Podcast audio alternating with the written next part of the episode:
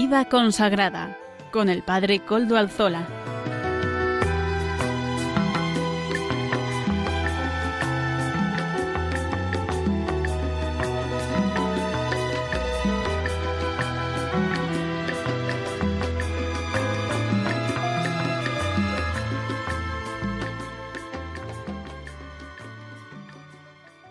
Buenas tardes, hermanos, amigos y oyentes. Hoy es jueves y son las cinco de la tarde, una hora menos en las Islas Canarias. Es por tanto la hora de vida consagrada en Radio María.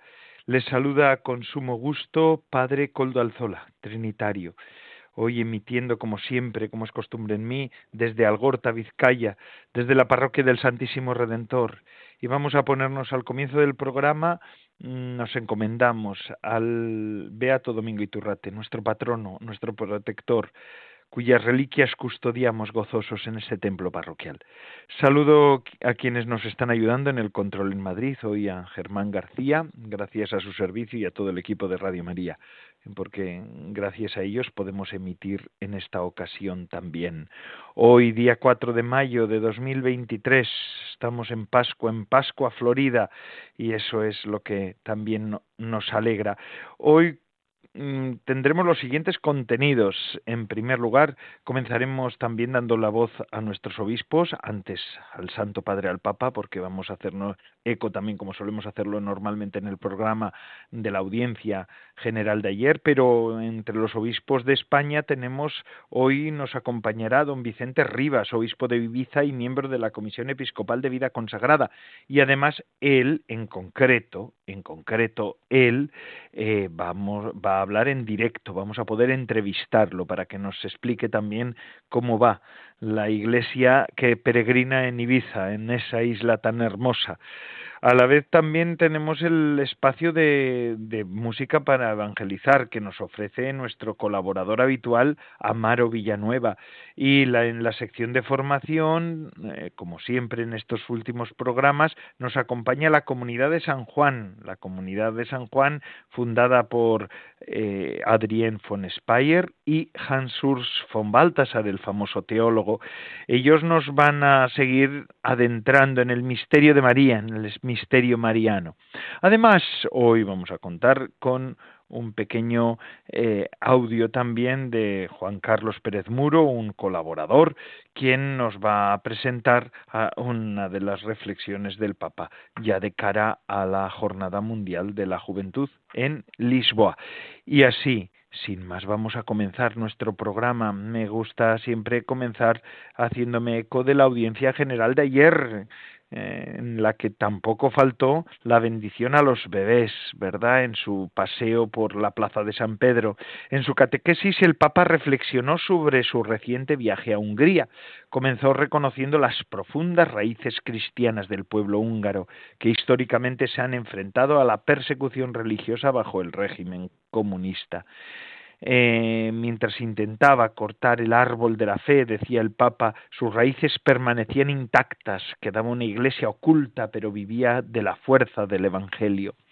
El Santo Padre, el Papa Francisco, elogió a Hungría por acoger a más de dos millones de refugiados ucranianos tras la invasión rusa. También aplaudió la labor de la Iglesia húngara al conectar a personas de todas las edades y confesiones. El Papa advirtió que la cultura actual del consumismo y egoísmo provoca un desorden de prioridades y que esto es un problema de toda Europa, decía el Papa, donde el dedicarse a los demás, el sentimiento de comunidad, la belleza de soñar juntos y la creación de familias numerosas está verdaderamente en crisis. Decía el Papa que toda Europa está en crisis y que hemos de reflexionar sobre la importancia de alimentar las raíces, porque sólo profundizando en las raíces las ramas crecerán hacia arriba y darán fruto.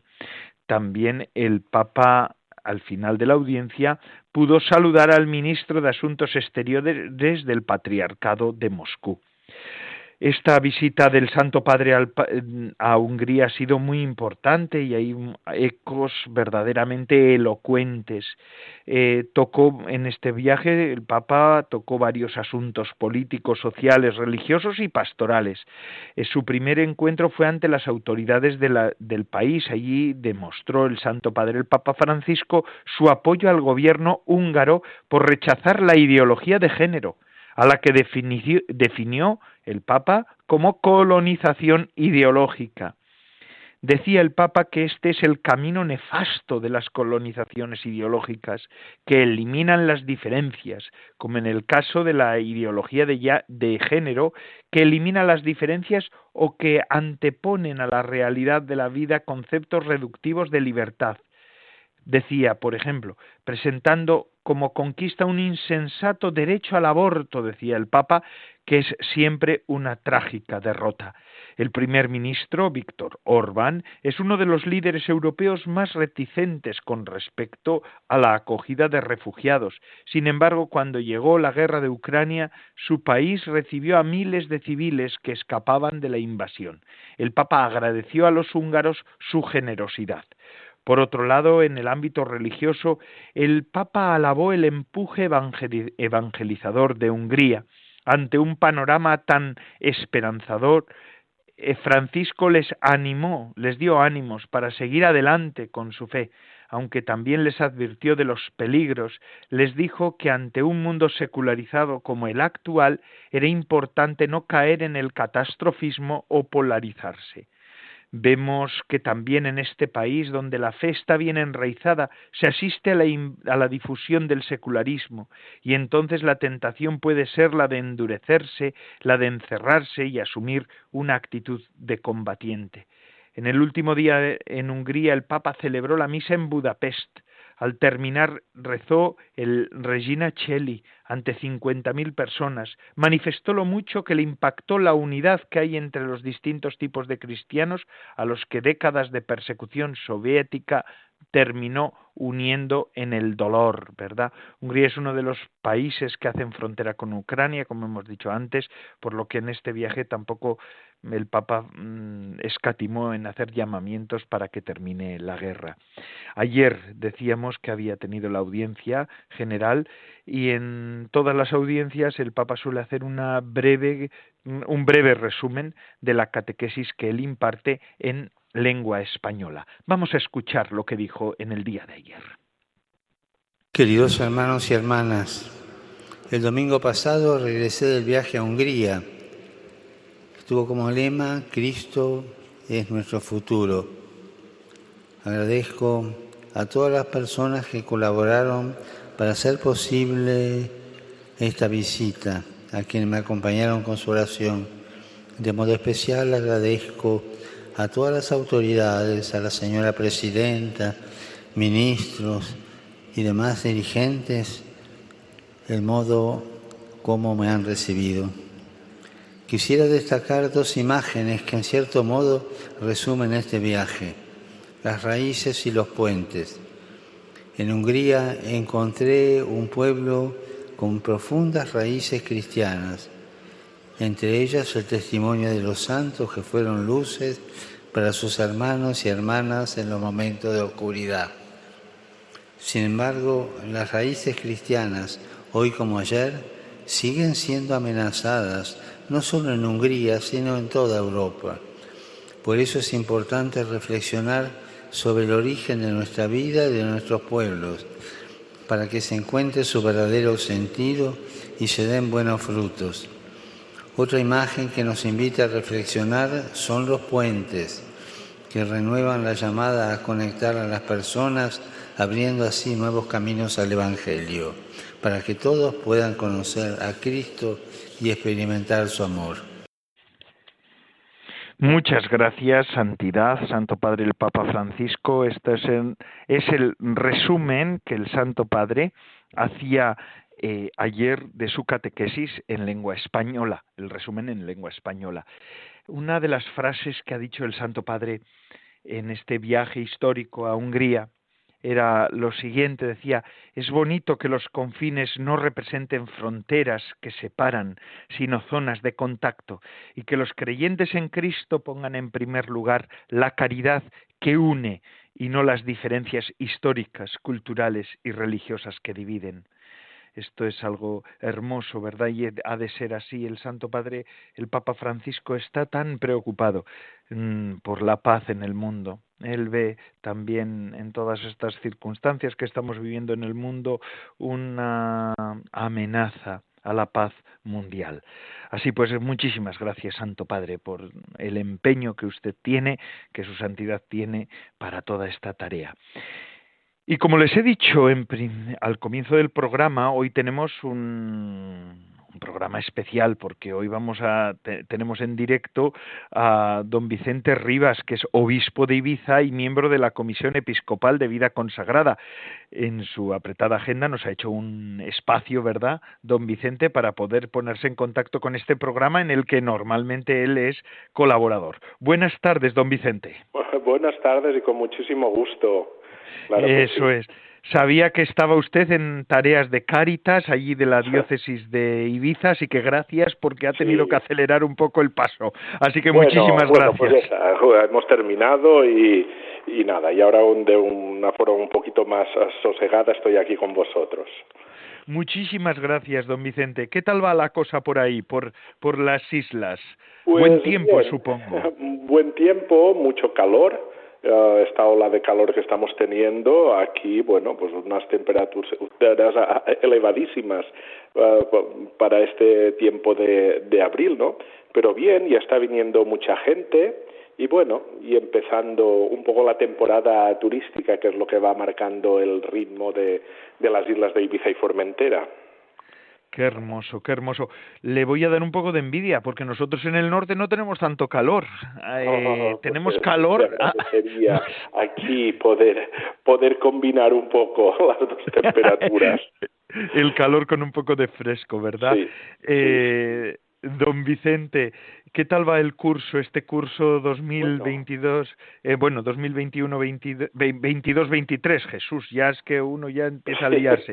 el, el 2022-23, que es ya el curso de la normalización después de la pandemia. ¿Qué tal va por ahí, por pues, Ibiza? Uh, la verdad, uh, hablando con los sacerdotes uh, después de, de, la Semana Santa, me decían que, que, que hay muchísima participación, y es verdad lo hemos visto en los actos de, de, Semana Santa. Y, y, ahora ya terminando el curso pastoral, porque ya estamos en Pascua, en este tiempo de alegría, de, de gozo, pues ya tenemos pues, las primeras comuniones en todas las parroquias, estoy confirmando en, también en casi todas las parroquias, días de dos, tres confirmaciones, bueno, y, y, y, terminando de alguna forma este, este curso pastoral en el que estamos uh, preparando después de, de, de, las, uh, terminar la fase diocesana, uh, aprovechando pues todo, todos los grupos sinodales que se han hecho, pues estamos programando y preparando la visita pastoral, que, que ya estamos a punto de, de empezar y que pensamos que es un, va a ser un tiempo de gracia, un tiempo importante para, para nuestra diócesis de Ibiza y Formentera, que no queremos que la visita pastoral sea una, una visita como administrativa de, de trámites, sino como un tiempo muy sinodal, ¿no? Para estar juntos, para, para compartir y, y vamos a, revisar como, como, cuatro puntos. Queremos hablar la importancia de la evangelización fundamental. Esa es nuestra misión. Hay de mí si no anuncio el Evangelio y el mandato del Señor que escucharemos muy pronto. Y tal mundo entero y anunciate el Evangelio, ¿no? Entonces revisar un poquito cómo, cómo estamos haciendo la evangelización uh, en las catequesis, a uh, las familias, después un poco la, la liturgia eh, también y la celebración de los sacramentos, cómo lo vivimos, la participación, después la, la vida de la comunidad parroquial y después somos llamados a, ser testigos de, del amor, cómo vivimos la caridad, cómo vivimos las obras de, de misericordia con los pobres, con los enfermos, con los de lejos, con los de cerca, con los que nos necesitan, ¿no? Entonces, con mucha ilusión con muchas ganas estamos en las parroquias, en los arciprestazgos, preparando la visita pastoral que empezará ya este, este curso y esperamos terminarla el, el curso próximo. Qué bueno, qué bueno. Así que usted va a tener que recorrer todos los rincones de, la diócesis. La, la, recorro muy a menudo, porque la diócesis de Ibiza son 27 parroquias, 24 en Ibiza y 3 en Formentera. Ah. Entonces, pues eh, eh, tengo muchísimas ocasiones. Es, eso es, la ventaja de ser una diócesis pequeña. ¿eh? Que, visito las parroquias con mucha frecuencia, con motivo de las fiestas patronales, las confirmaciones, uh, motivo de la sustitución de un sacerdote que está haciendo unos días de vacaciones o tiene que ir a algún retiro o alguna formación, bueno, pues también aprovecho yo y, y, voy, le sustituyo y, así también estoy en contacto con, con la gente de, las parroquias, del día a día, ¿no? Esa es la ventaja que tiene, ser una, una, una diócesis pequeñita, ¿eh? que, que se puede, bueno, conocer todo muy de cerca, conocemos caras, conocemos las personas, los nombres, ¿eh? y, eso, y eso es importante. Pero ya es una forma de, de estar con ellos de una forma más, más sosegada, más tranquila, nos sentamos y, y hablamos, ¿no? Claro. Claro, porque es una diócesis, eh, también tiene zonas rurales, ¿verdad? Entiendo, Ibiza. No, eh, no la conozco, por eso también es, es bueno que a su pastor le preguntemos por su hija, la diócesis o su esposa. Ibiza, mi esposa, mi querida esposa, la diócesis de, de Ibiza, uh, es, es, es, es una, una diócesis pequeña, pero es una diócesis muy viva y que, eh, y, que ha experimentado grandes cambios en muy poco tiempo. Pasé de ser una, una diócesis muy rural hace 70 o 80 años, uh, ahora es una diócesis como una población muy cosmopolita. Tenemos gente de todo el mundo. ¿eh? Y ahí pues se mezcla la, las tradiciones religiosas, porque Ibiza tiene unas profundas uh, raíces cristianas, ¿no? Con, con, la gente que ha venido de, de, de, otros lugares, de otros países. Con muchos compartimos la fe. En los años 60, 70 vino mucha inmigración de, desde Andalucía, de Extremadura, de, de, España, ¿no? Con el boom turístico. Pero después, a lo largo del tiempo, pues ha eh, venido mucha población extranjera, europea, de otros países de Europa y ahora muchísima de, Latinoamérica, ¿no? Y de todo esto no, nos, nos enriquecemos, ¿no? Las comunidades cristianas, bueno, pues se han enriquecido y, y, ya digo, tenemos allí una, una, una gran pluralidad de, de personas, de tradiciones, de, de culturas y después también ha venido mucha gente a, las islas de Ibiza y Formentera que, que son de otras religiones.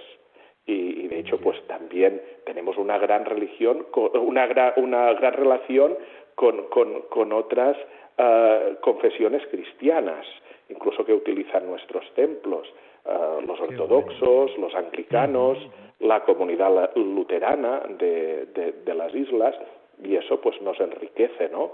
Eh, nos reunimos, a veces especialmente la semana de oración por la unidad de todos los cristianos, nos conocemos, pues tenemos, bueno, pues cursos a lo mejor bíblicos y que, en que participan ellos o nosotros también participamos. Bueno, pues eso es eh, la riqueza, ¿no? De, de, ser una diócesis eh, pequeña, aunque digo muy, muy rica de, de personas y de tradiciones culturales y y de movimientos también espirituales de otros lugares. Sí, porque yo en la vida religiosa he visto que las... Eh, ah, bueno, por cierto, eh, don Vicente, eh, he tenido una reunión hace, uno, hace unas semanas en, con trinitarias, yo soy, yo soy trinitario, y con trinitarias que lo, que lo conocen usted muy bien, que lo conocen que le tienen afecto fraterno. Yo, soy alumno de un colegio de, Trinitarias, de, mi, parroquia natal, de, de San Antonio. Qué bueno. Y, qué importante es tener una comunidad religiosa dentro de una parroquia. Es una riqueza inmensa, inmensa. ¿eh? Por eso la, la, gratitud que tenemos a la, a la vida religiosa, ¿no? Y que las Baleares han sido cuna de muchos muchos carismas de, de, congregaciones que han surgido en Mallorca, en Menorca también. No sé si en Ibiza ha surgido alguna ah, congregación. Bueno, nosotros aquí el, tenemos a las Carmelitas Misioneras, eh, donde estuvo el Beato Francisco Palau, que fue su, ah, su fundador. Eh, y entonces, bueno, pues tenemos una, una gran relación con ellas, tenemos una comunidad de religiosas eh, carmelitas misioneras que llevan la casa de espiritualidad que hay aquí en, Ibiza, un lugar privilegiado. Después tenemos la comunidad de las trinitarias, que tienen el centro de acogida de, de, menores. Ah, tenemos una comunidad también de, de, agustinas del Amparo, que tienen dos colegios religiosos. Ah, tenemos un monasterio, 500 años de presencia de vida consagrada aquí en la, en la diócesis de canonesas ajustinas lateranenses, ¿eh? que ah, las que están ahí orando día y, noche por, por todos nosotros. Dos comunidades también de religiosas del Verbo encarnado, unas atienden la, la, residencia sacerdotal, están en el obispado, además de muchísimas tareas en Cáritas y en, y en, y en una parroquia, y la otra está en la isla de Formentera, y además de ayudar en las tareas eh, diocesanas, en la catequesis, pues también llevan un, un colegio que tenemos pequeñito en, en Formentera y una comunidad también de sacerdotes del Verbo Encarnado que atienden una parroquia en el centro de la ciudad, se encargan también de pastoral de la salud, se encargan también de pastoral penitenciaria, así que tenemos una gran presencia religiosa en, en la diócesis. Sí, sí, y como ha dicho usted, como son, son, una familia y eso es lo hermoso de, de la iglesia en Ibiza, ¿no? Que es una verdadera familia, que es, que es algo precioso, ¿no?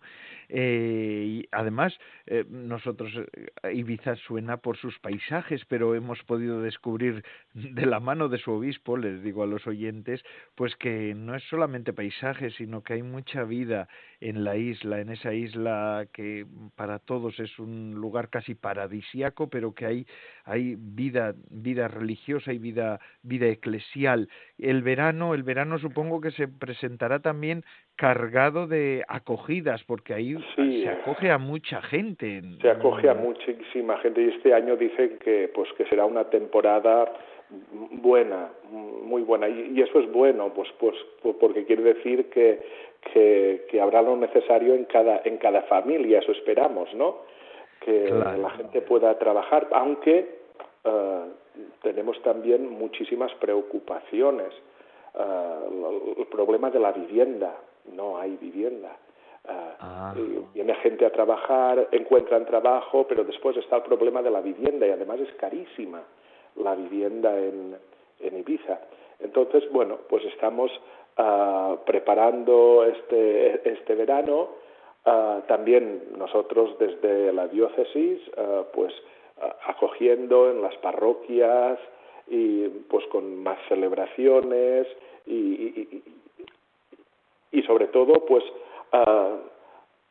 intentando pues ayudar que este tiempo de vacaciones y tiempo de descanso a través de la contemplación de la belleza de, de, la isla de Ibiza, de este don, de este regalo de Dios, de las celebraciones de las parroquias, que pues que en el tiempo de vacaciones también encuentren tiempo para estar con el Señor, para acercarse a Él, para rezar. ¿eh? Entonces intentamos también nosotros pues ayudar. El Mediterráneo siempre ha sido lugar de encuentro, ¿verdad? Es un mar de encuentro, un mar de encuentro de, de las distintas culturas que se han dado en torno al Mediterráneo, lugar también de, de encuentros hermosos. Pues que así sea también para ustedes este verano, lugar de encuentro. Nosotros vamos a estar todos. Lugar de encuentro. Eso, miraremos nosotros para, para Lisboa, porque allí se va a encontrar el Papa con tantísimos jóvenes, ¿verdad, don Vicente? Sí, también desde Ibiza, la delegación de juventud están, eh, están preparando ya aquí hay un buen grupo de, de jóvenes que, que irán al encuentro con el Papa. Y yo espero también poder ir por lo menos dos o tres días al principio porque me coincide justamente la, la visita del Papa el día 5 y 6 con las fiestas patronales de, de la diócesis. Entonces estaré unos días yo también en Lisboa acompañando a los jóvenes de, de la diócesis de Ibiza y Formentera, pero después justo el día de, de, la misa de, del final, de la clausura, pues tendré que regresar a Ibiza para, para estar en las fiestas de la patrona. Ya, porque la bilocación todavía no es un don que... No, de momento yo no lo tengo. de momento no lo tengo. Tampoco hay que pedirlo, no hay que tentar al Señor. Haremos lo pues... que se pueda con la ayuda de, de Dios y de tantas personas buenas que pone a nuestro lado. Claro que sí, claro que sí. Así, ¿Cuál es la patrona de la diócesis? Nuestra Señora de las Nieves. Santa ah, María Nuestra Señora la, de las... Nieves. Claro. Así que el 5 de, de agosto, ¿verdad?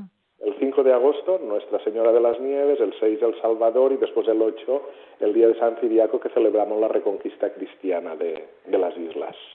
Qué bueno, qué bueno. Pues, fiestas. Así que van a ser unos días completos también para usted. Primero en Lisboa, luego, luego en la isla, pero bueno, bendito sea. Pero lo tenemos Pues- muy bien, porque ahora en verano pues tenemos vuelo directo, Ibiza-Lisboa, entonces es fácil. Menos mal. Es fácil. Hacerse presente unos días allí con los jóvenes y... Y, Y con el Santo Padre, qué bueno. Santo Padre. Además va a ser verdaderamente un, un evento singular. Luego vamos a hablar un momentito sobre, sobre la JMJ de, de Lisboa, también en el programa. Bendito sea que el Señor dé también muchos frutos. Yo todas las jornadas mundiales suelen ser eh, momento de, de, de frutos, de frutos espirituales y pastorales. Esta también lo será, seguramente que sí. y vamos a Seguro, pedir por el. Papa, ¿verdad? Porque está la salud no le acompaña del todo, pero se ve que él va a por todas. Pero él estará ahí, ahí presente, ahí presente. Él Por eso, por eso se estira, se estira, nuestro Papa se estira. Sí, sí, sí, él va a estar ahí y va a ser un, un gran bien para, para, para todos, especialmente para, para los jóvenes, como marca ¿eh? la JMJ a, a, a los jóvenes. Es impresionante. Así es, así es. Todos los que hemos pasado por ella eh, nos ha dejado un buen pozo, ¿verdad? Sí, sí, sí, sí, la verdad. Y luego ya acabaremos el año con el sínodo, así que un año también completo, el 23 y el hacia el 24, madre mía. Sí. As- Ah, eso es lo que esperamos nosotros. Vamos a ver todo lo que se aportó desde, desde nuestras diócesis ah, y después ya con, con, con todo lo que se ha aportado y, y- y nosotros con la visita pastoral después ya intentamos, a ver, con lo que nos dicen, con lo que nosotros hemos aportado, hacer un, un, plan diocesano de, de aquí de Ibiza y Formentera o un plan pastoral para, para estos años a ver cómo podemos llevar eh, el Evangelio a tantas y tantas personas que necesitan encontrarse con, con el Señor, dar un sentido a, a su vida y vivir la, la alegría de la fe, la alegría de, de creer, ¿no? Así es. Don Vicente, veo que no se aburre. Así que bueno. No, no hay tiempo. es la mejor manera para no tener crisis.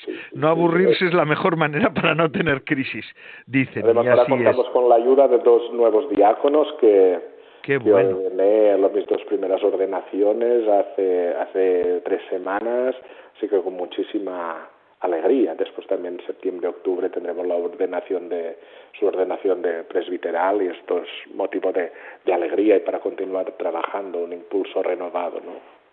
Qué bien, qué bien. Pues muchísimas gracias, don Vicente, por recibirnos a a- estas horas. Gracias a, a vosotros. Ha sido un Gracias placer poder escucharle, se le ve con fuerza. Es, es bueno escuchar a los obispos con este brío, ¿verdad? Los, los oyentes me lo están diciendo. Ya tengo aquí un mensaje que me da, que, lo- que lo saluda y que agradece el brío y el tono de su conversación. Muchísimas Así que mu- gracias. Y un abrazo muy fuerte. Sí, rezaremos por usted. por. También, por este obispo de esta diócesis tan pequeñita. Pero Eso es, y usted también rece por nosotros. Tantas y tantas personas. Muchísimas gracias. Lo haré. Muchísimas gracias, don Vicente Rivas, obispo de Ibiza y miembro de la Comisión Episcopal de Vida Consagrada. Sin más, pues, gracias, don Vicente, por habernos atendido. Y estamos en radio. Y estamos en Radio María. Mm, radio María es un evento evangelizador, un medio evangelizador que, que la Virgen ha puesto a nuestro alcance. Vamos a escuchar ahora cómo podemos ayudar en, este, en, este, en esta tarea de Radio María. Adelante. Jesús había cumplido su misión. Enviado por el Padre nos había mostrado quién es Dios, qué es el hombre y cuál es el sentido de nuestra vida, la unión del hombre con Él, que nos lleva a la mayor felicidad posible en esta vida y a la salvación eterna. Un destino que Jesucristo hizo posible al reparar nuestros pecados con la ofrenda redentora de su persona. En esa obra el Señor contó con la especialísima mediación materna de María, que sigue ejercitando como Madre de la Iglesia, pero asimismo pide nuestra colaboración. Id también vosotros a mi viña. Radio María no tiene otro fin que el de responder a esa llamada y colaborar con la Iglesia en su misión evangelizadora en el mundo en el que ya está presente en más de 80 países. Para que pueda seguir esa expansión en España y muchas otras naciones, realizamos nuestra campaña de mayo. Esperamos contar un año más con tu oración, sacrificio, testimonio y donativo. Puedes informarte de cómo colaborar llamando al 91 822 8010 o entrando en nuestra página web radiomaria.es. María al servicio de la nueva evangelización.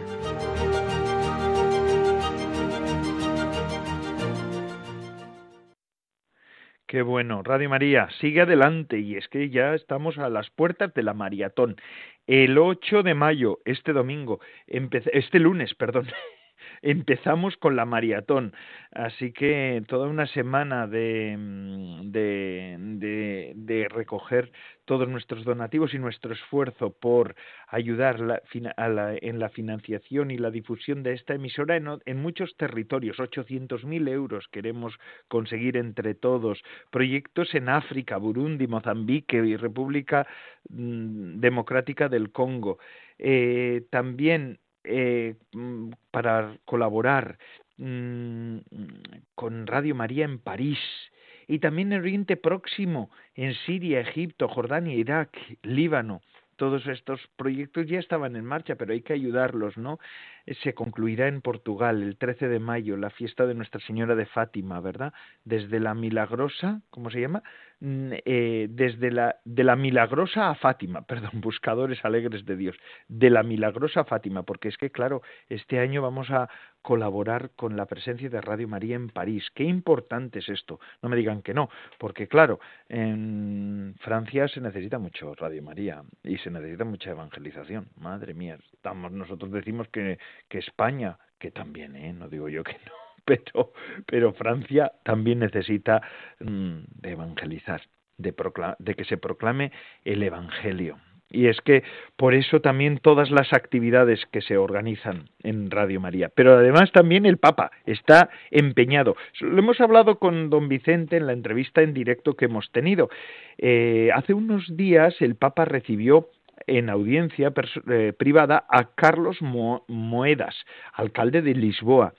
Eh, la reunión tuvo lugar tres meses antes del inicio de la Jornada Mundial de la Juventud. Es ese encuentro de jóvenes. El, eh, don Vicente ha dicho que va a estar unos días, por lo menos, en Portugal. Va a ser el, gran, el primer gran evento multitudinario de la Iglesia Católica después de la pandemia. Reunirá a jóvenes y no tan jóvenes procedentes de 120 países la última jornada de la juventud, mundial de la juventud, se celebró el 27 de enero de 2019 y desde entonces no se ha podido organizar este encuentro debido a las restricciones sanitarias. La jornada, ya son cuatro años, la jornada mundial de la juventud será en la capital portuguesa del 1 al 6 de agosto. El lema escogido para esta ocasión es María se levantó y partió sin demora cita que hace referencia a la visita de María a su prima Santa Isabel. Pues mm, por eso también Radio María con esta maratón también está cerca de, Portugal. Fátima, ¿verdad? Fátima, eh, María siempre está sin demora en todos los rincones del mundo. Allí donde hay Iglesia Católica está María. Y es así, piénsenlo, piénsenlo. En todos los países donde hay Iglesia Católica está la Virgen María acompañando en la evangelización a sus hijos, a la iglesia que eh, de la cual María es tipo, prototipo, María es el prototipo de la iglesia. Hace un tiempo, el 1 de enero de 2022, el Santo Padre en el mensaje por la paz trató también este tema, dio un mensaje para los jóvenes. Hoy le hemos pedido a un colaborador también, silencioso, normalmente no suele hablar, pero en esta ocasión sí, vais van a poder ustedes escuchar por primera vez en el programa de Vida Consagrada su voz, al, al señor Juan Carlos Pérez Muro, que de voz al Papa en ese mensaje de ese 1 de enero de 2022, donde el Papa hablaba de la necesidad de que los jóvenes y las distintas generaciones nos aunemos para hacer un proyecto común. Escuchémosle al Papa, que hoy nos acerca eh, Juan Carlos Pérez Muro. Adelante. Con motivo de la 55 Jornada Mundial de la Paz, que se celebra el 1 de enero de 2022, el Papa Francisco pronunció un mensaje titulado Diálogo entre generaciones, educación y trabajo, instrumentos para construir una paz duradera. En su mensaje, el Papa quiere promover tres caminos para construir una paz duradera. En primer lugar, el diálogo entre las generaciones como base para la realización de proyectos compartidos.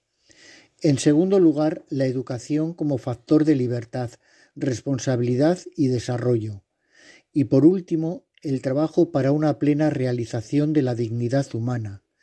A lo largo de su discurso, el Papa menciona repetidamente a los jóvenes. Diálogo entre generaciones para construir la paz. En un mundo todavía atenazado por las garras de la pandemia que ha causado demasiados problemas, algunos tratan de huir de la realidad refugiándose en mundos privados, y otros la enfrentan con violencia destructiva.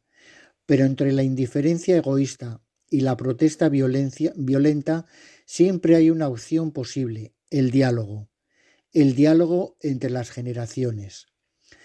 La actual crisis sanitaria ha aumentado en todos la sensación de soledad y el repliegue sobre uno mismo.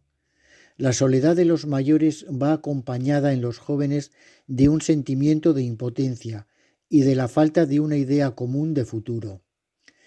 Aunque el desarrollo tecnológico y económico haya dividido a menudo a las generaciones, las crisis contemporáneas revelan la urgencia de que se alíen. Por un lado, los jóvenes necesitan la experiencia existencial, sapiencial y espiritual de los mayores.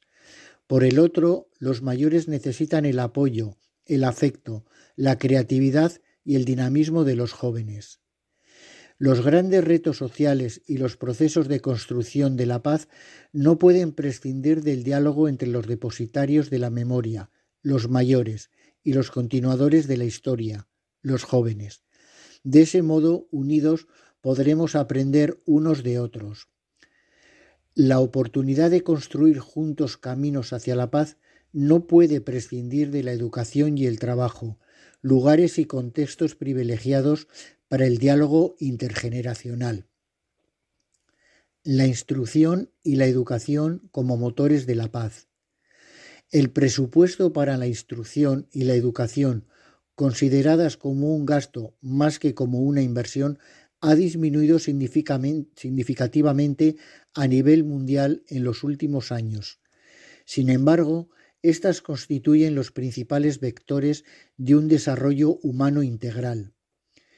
Me gustaría que la inversión en la educación estuviera acompañada por un compromiso más consistente orientado a promover la cultura del cuidado.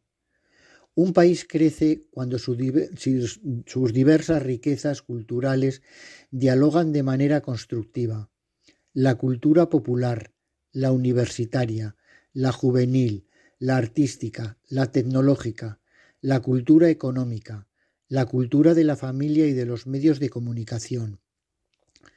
Por consiguiente, es necesario forjar un nuevo paradigma cultural a través de un pacto educativo global para y con las generaciones más jóvenes, que involucre en la formación de personas maduras a las familias, comunidades, escuelas y universidades, instituciones, religiones, gobernantes, a toda la humanidad. Invertir en la instrucción y en la educación de las jóvenes generaciones es el camino principal que las conduce, por medio de una preparación específica, a ocupar de manera provechosa un lugar adecuado en el mundo del trabajo. Promover y asegurar el trabajo construye la paz. El trabajo es un factor indispensable para construir y mantener la paz. Es expresión de uno mismo y de los propios dones pero también es compromiso, esfuerzo, colaboración con otros, porque se trabaja siempre con o por alguien.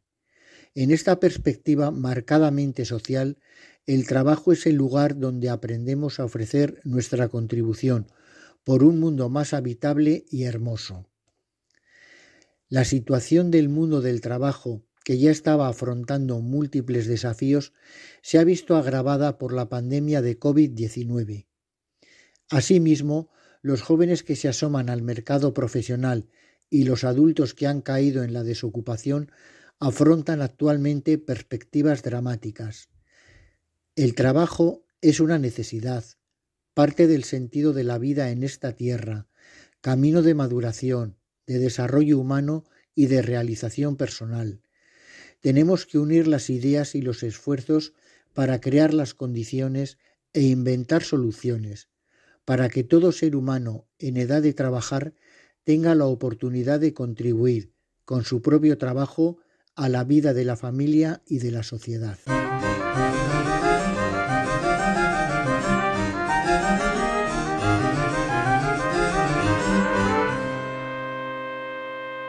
Buenas tardes, bienvenidos a la sección de música para evangelizar. Hoy escuchamos la canción titulada Dentro de ti.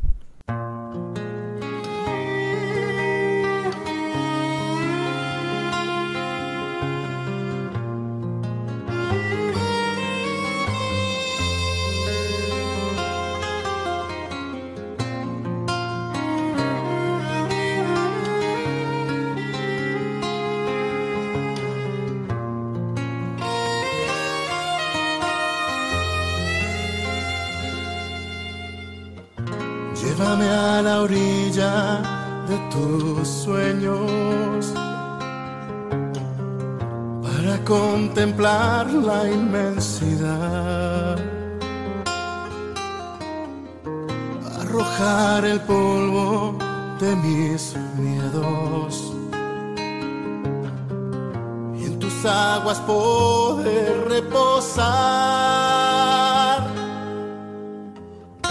que se curen todas mis heridas. Calma tú las olas de este mar. Que se ahogue el fuego que me quema. Llévame contigo junto al mar. Llévame contigo junto al mar.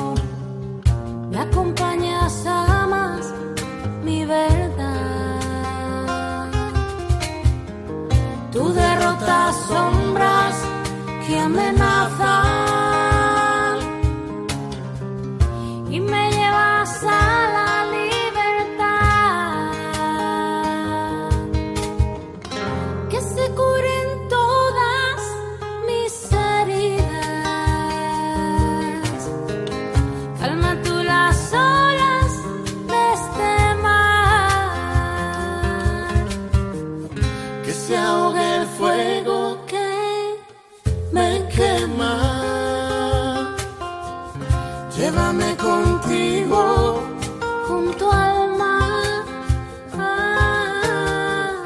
llévame contigo.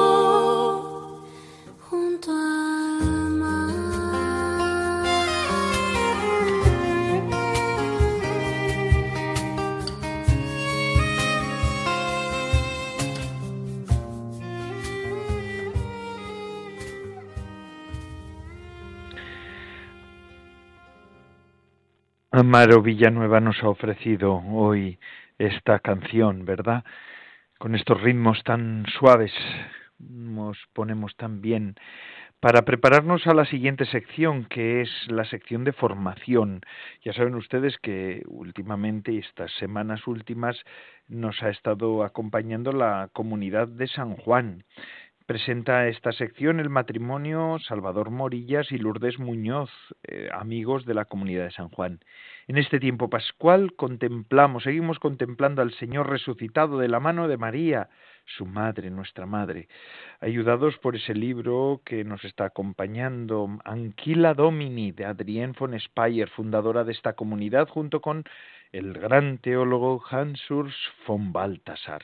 Las semanas pasadas empezamos a contemplar la escena en que el Señor confía a su madre al discípulo amado, de María a Juan.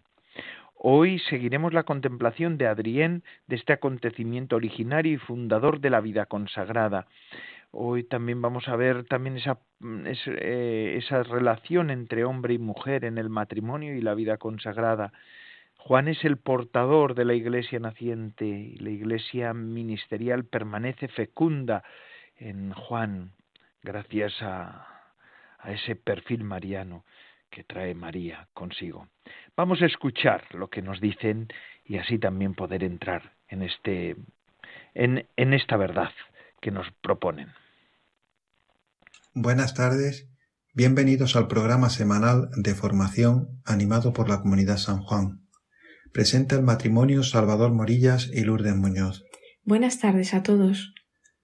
En este tiempo pascual contemplamos al Señor resucitado de la mano de María, su madre, ayudados por el libro Anchila Domini de Adrienne von Speyer, fundadora, junto con Hans Urs von Balthasar de la Comunidad San Juan. Las semanas pasadas empezamos a contemplar la escena en que el Señor confía a su madre al discípulo amado, de María a Juan.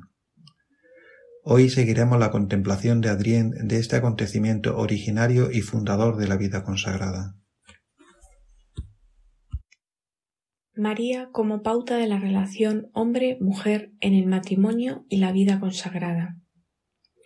Juan y José se unen a María de una manera distinta.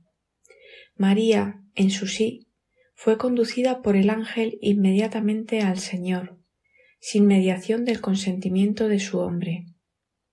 José, advertido por el ángel de no abandonar a María, porque ha concebido por obra del Espíritu Santo, se une de un modo inmediato a la mujer María, para transformarse por medio de esa unión en un servidor del Señor encarnado. Juan, por el contrario, primero es reclamado por el Señor inmediatamente para sí, y sólo después es relacionado con María y confiado a ella. Si José llega a Dios y a la santidad sólo a través de María, Dios ha introducido a Juan inmediatamente en su amistad y como el amigo del Señor lo ha unido a la Madre del Señor. El varón tiene su independencia en el ámbito natural y es especialmente la mujer cristiana quien lo abre a Dios en el matrimonio. Este es el regalo con el que la mujer retribuye a su esposo por haberla introducido en el misterio de la comunidad natural. A la inversa, el hijo regala a su madre al sacerdote Juan, al que ya posee como santo, y María ahora se subordina a la misión sacerdotal del apóstol. Observamos aquí que María es unida a José de manera distinta respecto de cómo es unida a Juan. María ya posee una relación con Dios en virtud de su elección y su disponibilidad sin límites. Así que José es introducido en la relación con Dios por medio de María. Aquí tenemos un modelo para la vida matrimonial, donde es la mujer quien introduce al hombre en la relación con Dios. Este es el regalo con el que la mujer retribuye a su esposo por haberla introducido en el misterio de la comunidad natural. En la vida consagrada, la unión entre María y Juan es distinta. Juan, por ser amigo del Señor, ya tiene una relación con él, y cuando el Señor lo confía a su madre, es María quien se subordina a la misión sacerdotal de Juan. Juan, portador de la Iglesia naciente. En la familia, María era el centro, porque portaba en su seno al niño. José no podía ser el centro, solo podía servir, aunque mandara como padre adoptivo. Pero en Juan sigue viviendo la palabra del Señor. Como sacerdote porta el ministerio, forma el marco firme y sobrenatural en el que se inserta la madre con su viva fecundidad de gracia. Antes, ella trajo al Hijo corporalmente al mundo. Ahora, el Hijo muere y desaparece, pero sigue viviendo en el Espíritu y en el ministerio de Juan, al que el Hijo constituye en portador de la Iglesia naciente. Durante la vida terrenal del Señor en la Sagrada Familia, María, que llevaba el niño Jesús en sí, era el centro, aunque José mandara como padre adoptivo. Ya esta imagen puede ayudar a mirar la Iglesia hoy con los ojos del Padre. En el centro de la Iglesia es siempre el Señor, la fuente viva que nos riega a todos nosotros, cada sacramento y cada hombre y mujer con su misión única y también sus debilidades. Este hecho incontrovertible no disminuye por nuestra escucha humilde a los que han recibido el ministerio de mandar dentro de la Iglesia. Lo mismo pasaba en la familia de Nazaret. María, siendo el centro con el niño Jesús, obedecía a José, que tenía el encargo de mandar en la familia. Y gracias a la obediencia de María, la Sagrada Familia primero salvará al niño de la ira de Herodes, y después saldrá de Egipto cumpliendo las escrituras. La situación se modifica cuando María es confiada al apóstol Juan. En el Gólgota, el Señor ha muerto en la cruz, pero su palabra sigue viviendo en el espíritu y en el ministerio del sacerdote Juan. A él el Señor confía su madre, que es así insertada en el marco de la iglesia ministerial la iglesia ministerial permanece fecunda. Y en cuanto la madre es confiada al apóstol Juan, existe la certeza de que la iglesia ministerial permanece fecunda, de que la fecundidad de la madre no se agota en el tiempo terreno. Su vida no conoce un periodo limitado de fecundidad. Su fecundidad no tiene fin, sino que en el fin regresa a su misión y ésta ya no tiene la forma del niño que ella dio a luz, sino la de Juan, que es el fruto de la redención del Señor, y que en virtud de su ministerio representa el amor y el seguir viviendo del Hijo en su obra, la Iglesia. Antes, el Señor había elegido para sí a su madre, pero debía someterse y amoldarse al marco terreno de la familia y de la autoridad de José. Ahora María debe ajustarse al nuevo marco de la Iglesia, representada en Juan. Juan no va a la casa de María, sino que toma consigo a la madre y la lleva a su propia casa. Y ella debe acomodarse a la ley que allí reina. La mujer configura el hogar mundano de la familia. En el convento, por el contrario, deja que su personalidad se oculte bajo el velo para dejarse configurar por la regla objetiva. La fecundidad de la madre no tiene fin. No tiene fin porque le es otorgada por Dios mismo en virtud de su disponibilidad ilimitada a sus planes. En el hágase en mí. Ahora bien, esta fecundidad ilimitada, que en el principio de la misión de la madre tenía la forma del niño que ella dio a luz, ahora tiene la forma del fruto de la redención, de Juan, que en virtud de su ministerio representa el amor y el seguir viviendo del Hijo en su obra, la Iglesia. La fecundidad de María ahora vive en la forma de Juan, que representa la Iglesia. En la vida consagrada, María y la persona consagrada se amoldan al marco de la regla que allí reina. Con esto terminamos hoy nuestra lectura del libro Anchila Domini, La sierva del Señor, de Adrien von Speyer. El libro está disponible en formato digital en una traducción completamente revisada en el apartado Publicaciones de la página web baltasarspire.org. Les esperamos el próximo jueves para seguir con las contemplaciones marianas de Adrien von Speyer. Les saluda el matrimonio Salvador Morillas y Lourdes Muñoz. Buenas tardes a todos.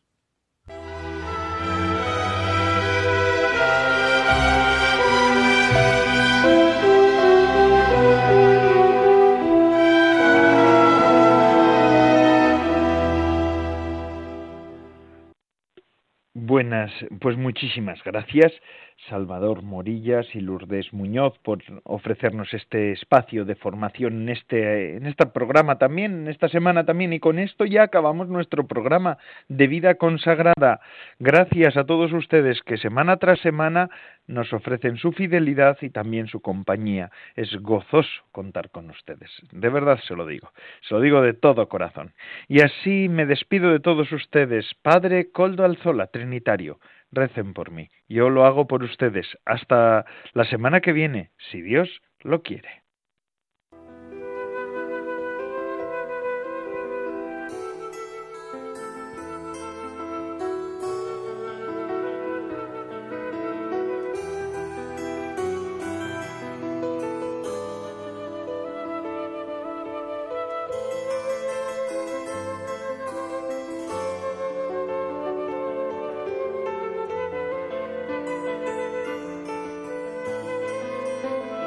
Vida consagrada con el Padre Coldo Alzola.